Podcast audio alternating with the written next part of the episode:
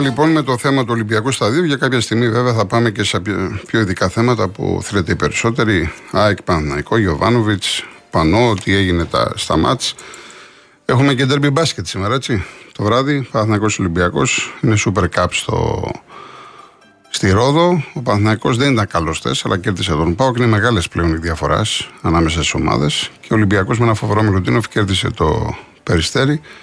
Στο Παναθηναϊκό δεν παίζει ο Μίτογλου και πρόβλημα με τον Παπαπέτρου στο γόνατο. Στον ε, Ολυμπιακό ο Γκος ε, γιατί έχει ευχάριστα με τη σύζυγο. Εδώ οπότε στη θέση του Μακίσικ. 8.30 ώρα λοιπόν, Παναθηναϊκός Ολυμπιακός, Ολυμπιακός Παναθηναϊκός στη Ρόδο είναι το πρώτο ντέρμπι της σεζόν, ο πρώτος τίτλος. Super Cup και την άλλη Παρασκευή θυμίζω κανονικά έτσι. Επειδή ρωτάτε κανονικά στι εγκαταστάσεις του Ολυμπιακού Σταδίου το Παναθηναϊκός Ολυμπιακός Πρεμιέρα στην Ευρωλίγκα.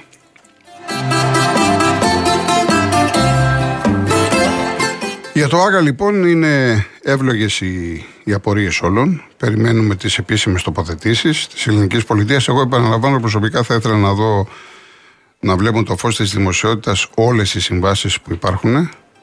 Όλα, όλη η αλληλογραφία μεταξύ ΟΑΚΑ, γραμματείας, αρμόδιων υπουργείων, πότε έπρεπε να γίνει η συντήρηση, γιατί δεν έγινε η συντήρηση, πόσο ήταν το κόστος της συντήρησης, τα υλικά τα οποία είναι φτιαγμένα. Θα ήθελα και την τοποθέτηση, την επίσημη του γραφείου Καλατράβα. Αλλά επανέρχεται το θέμα της ιδιωτικής πρωτοβουλίας, να το πω. Δηλαδή τώρα αυτή τη στιγμή ο Παναθηναϊκός, αυτό που έπρεπε να γίνει χρόνια, πήρε το Ολυμπιακό στάδιο. Ο Παναθηναϊκός είναι υπεύθυνος για το Ολυμπιακό στάδιο και προσπαθεί να το κάνει όμορφο. Όπως ο Ολυμπιακός έχει ξεκινήσει δειλά-δειλά, χωρίς επίσημα να είναι δικό του. Και φτιάχνει και το σεφ. Ε, το σεφ αυτή τη στιγμή τι εξυπηρετεί; Πρέπει να είναι στον Ολυμπιακό.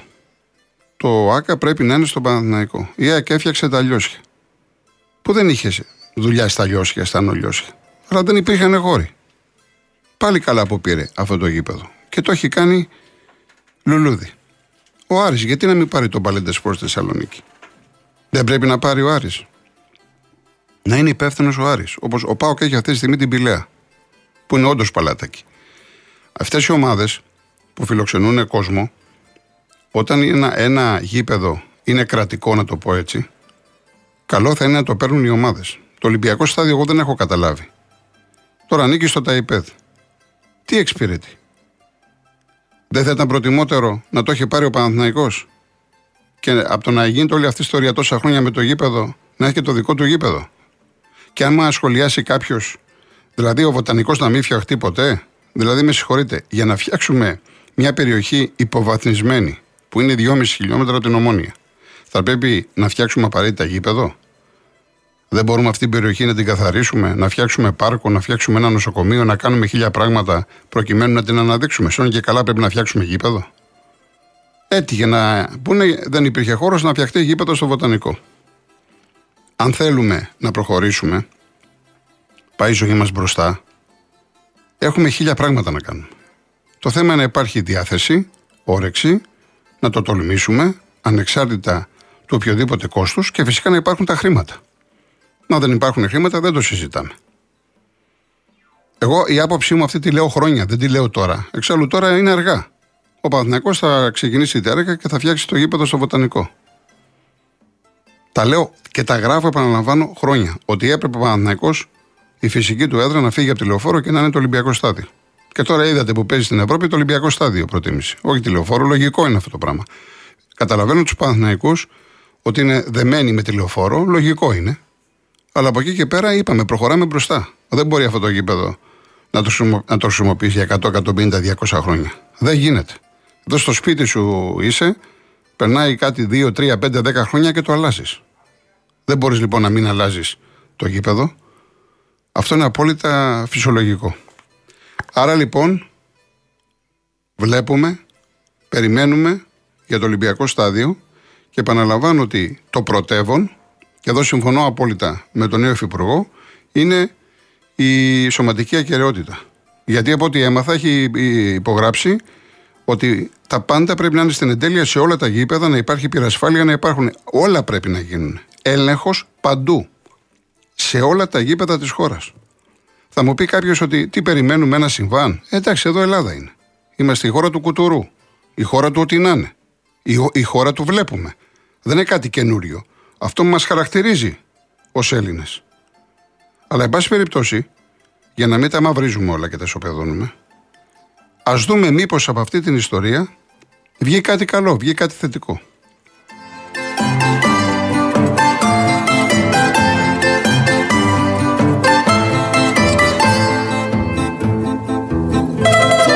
Αυτή τη βδομάδα είχαν πολύ γενέθλια. Είχαμε πετίους, είχαμε διάφορα. Έτσι σας είπα για το Νταλάρα, το Μάλαμα και το Δελιβοριά, 29 Σεπτεμβρίου χθες. Σήμερα, σαν σήμερα έφυγε η Δούκησα, θα ακούσουμε ένα τραγούδι αργότερα. Και προχθές, 28 του μηνός, το 1945 γεννήθηκε ο σπουδαίος Μανώλης Ρασούλη. Να τον τιμήσουμε. Θα ακούσουμε ένα πασίγνωστο τραγούδι που ταιριάζει και λίγο με όλα αυτά που λέω. Με τον Νίκο Παπάζου, το έχει γράψει ο Μανώλης ο Ρασούλης, η μουσική είναι της Μπάσο Τσαλαγιάννης. Τσαλαγιάννη, με συγχωρείτε. Αχ, Ελλάδα με τον Νίκο Παπαζόγλου.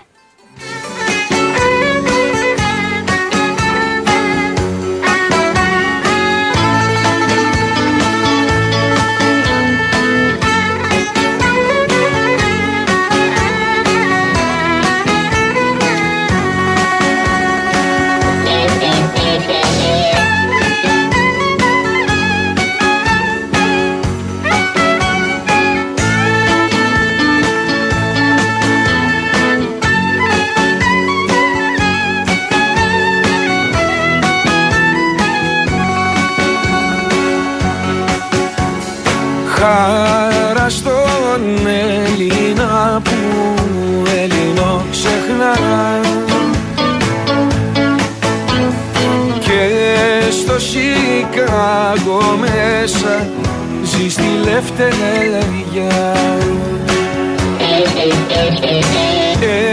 Εκείνος που δεν ξέρει και δεν αγαπά σαν πως θες κι εσύ καημένη. Και στην Αθήνα μέσα ζει στην ξενιτιά Αχ Ελλάδα σ' αγαπώ και βαθιά σε ευχαριστώ γιατί με έμαθες και ξέρω να ανασένω που βρεθώ να πεθαίνω που πατώ και να μην σε υποφέρω Αχ Ελλάδα θα στο πω. Πριν λαλήσεις πετεινό Δεκατρεις φορές μ' αρνιέσαι Με κβιάζεις μου κολλάς. Σαν τον όθο με πετάς. Μα κι απάνω μου κρεμιέσαι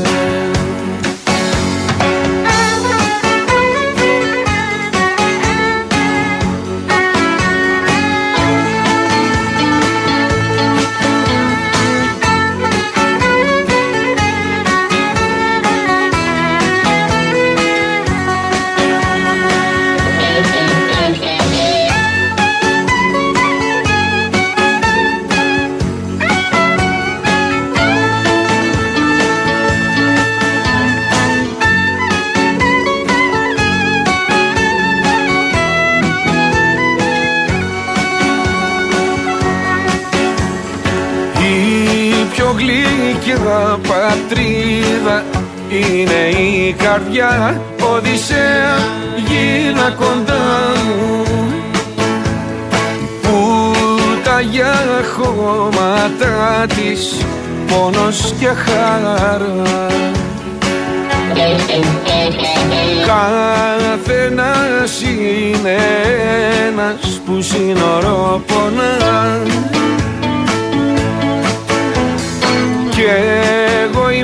είμαι ένας κανένας που σας έριανα Αχ Ελλάδα σ' αγαπώ και βαθιά σε ευχαριστώ γιατί με έμαθες και ξέρω να ανασένω που βρεθώ να πεθαίνω που πατώ και να μην σε υποφέρω Αχ Ελλάδα θα στο πω. Πριν λαλήσεις πετεινό. Δεκατρεις φορές μ' αρνιέσαι Με κβιάζεις μου κολλάς. Σαν τον όθο με πετάς.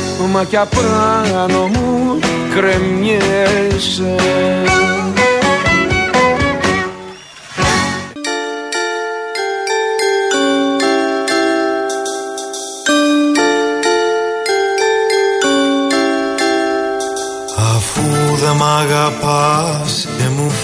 φέρεσαι αλλιώτικα Αφού στις δισκοτέκ μου κουνιέσαι με νησιώτικα. Αφού με ένα σου κλικ με βυθίζεις στο παράπονο Για πες μου γιατί εγώ σαν τον τρελό εννοώ. Σαν δραχμή Στη σχισμή που έχεις στο στήθος σου Να κλέβω τραγουδάκια Μονάχα από το κήπο σου Να κάνω το κομπέρ Στα θεάματα της νύχτας σου Και εσύ να μη με κοιτάς Να μη μιλάς του τρελού Με διαμάτια και ρουμπίνια. Τη μιζεριά και την κρίνια θα σου στολίσω και με ελληνικά ψηφία της καρδιάς σου τη μαφία θα ξεκληρίσω.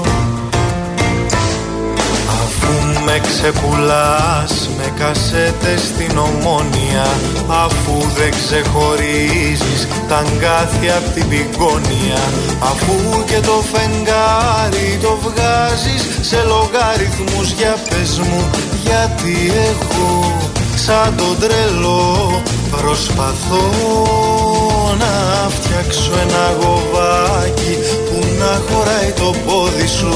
Μια πίστα να χορεύεις, να χαιρετώ η ρόδι σου. Τεράστιους προβολείς να φωτίζουν τη σπατάλη σου. Και εσύ να μη με κοιτάς, να μη μιλάς του τρελού Με διαμάτια και ρουμπίνια Τη μιζεριά και την κρίνια θα σου στολίσω. Και με ελληνικά ψηφία Της καρδιάς σου τη μαφία θα ξεκληρίσω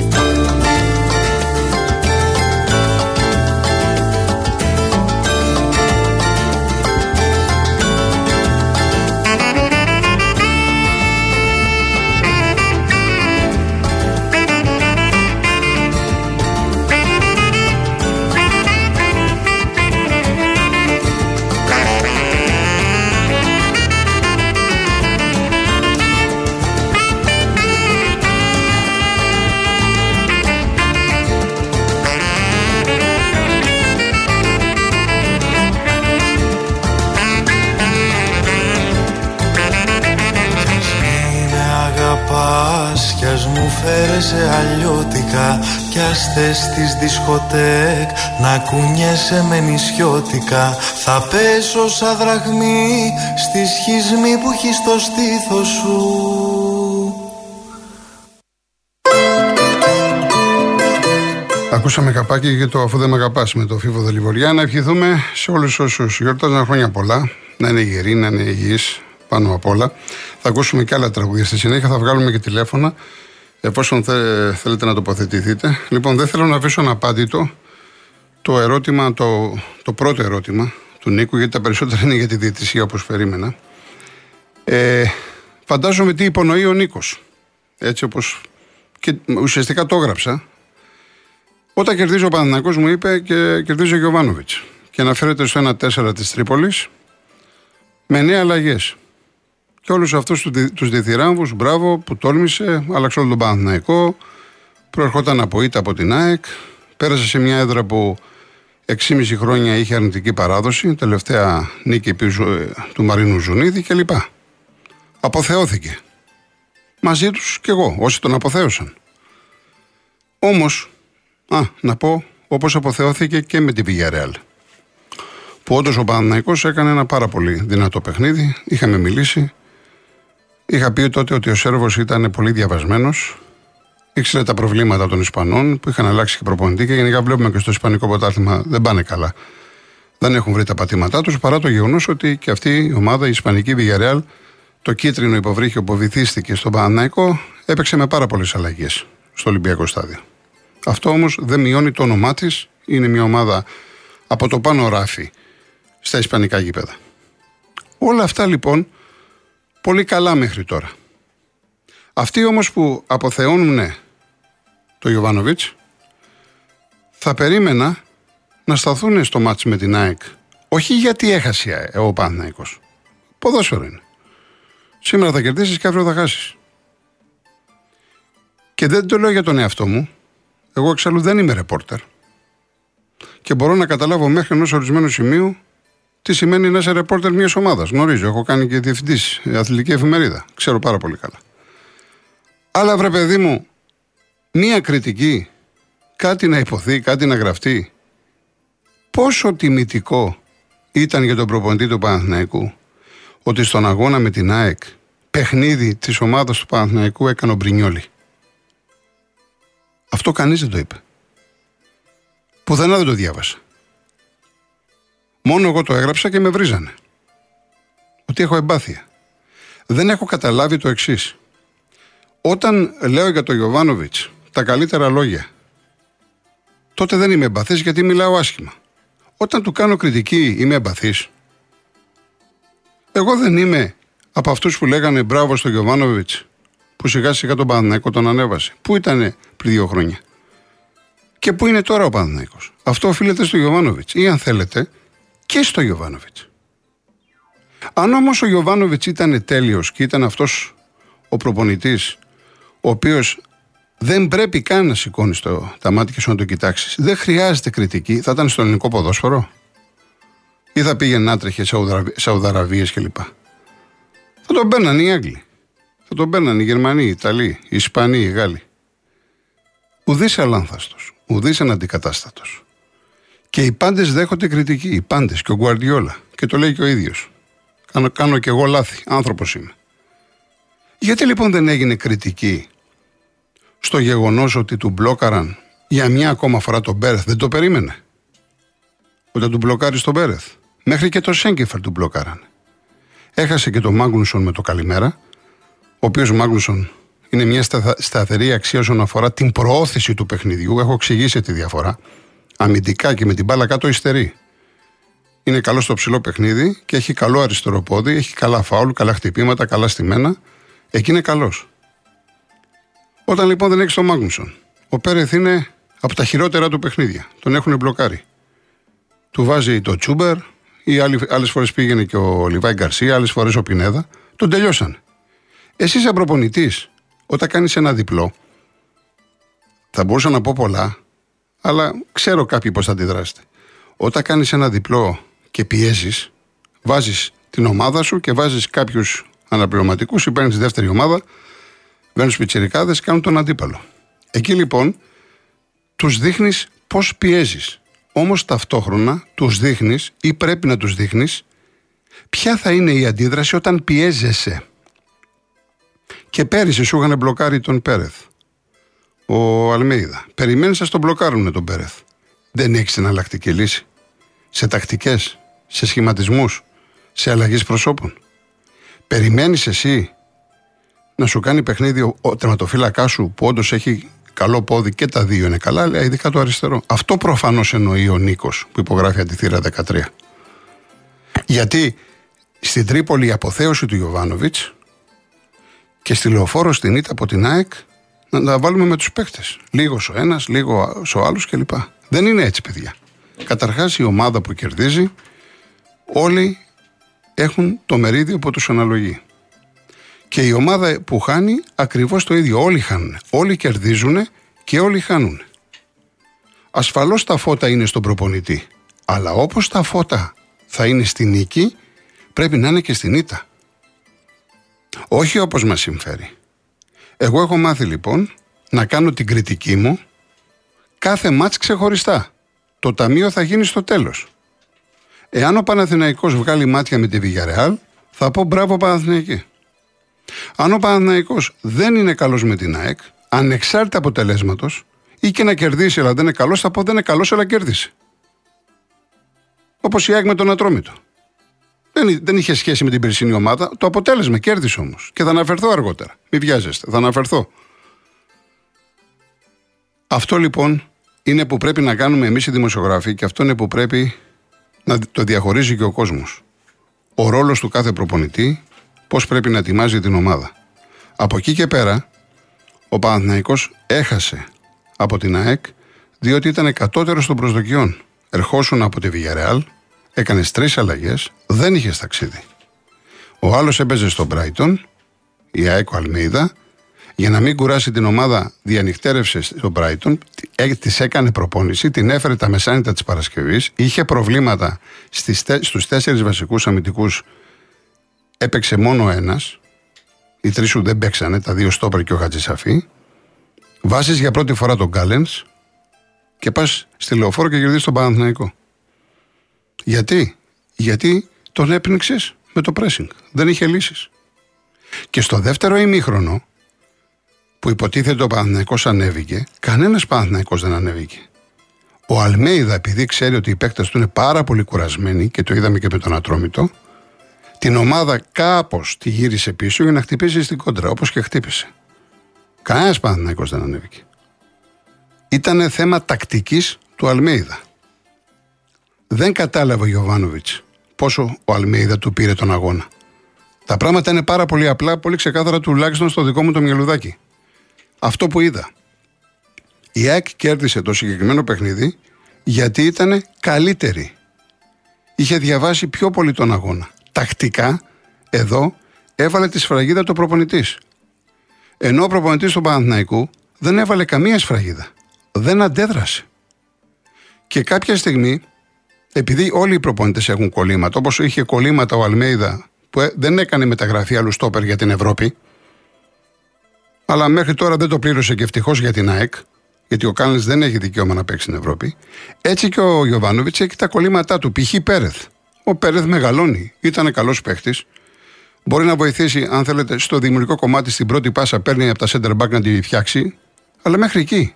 Εγώ βλέπω τον Αράο, το παιδί, πολύ καλός αμυντικός, γρήγορος, πολύ δυνατός. Μπορεί να μην έχει την πάσα του Πέρεθ, αλλά θα συμμετέχει στο παιχνίδι, θα κατέβει στα στημένα, θα, θα. Τον βλέπω πιο φρέσκο. Βλέπω να βγάζει περισσότερη ενέργεια. Μπορεί να είναι τώρα. Και να δούμε το Δεκέμβριο άλλο παίχτη.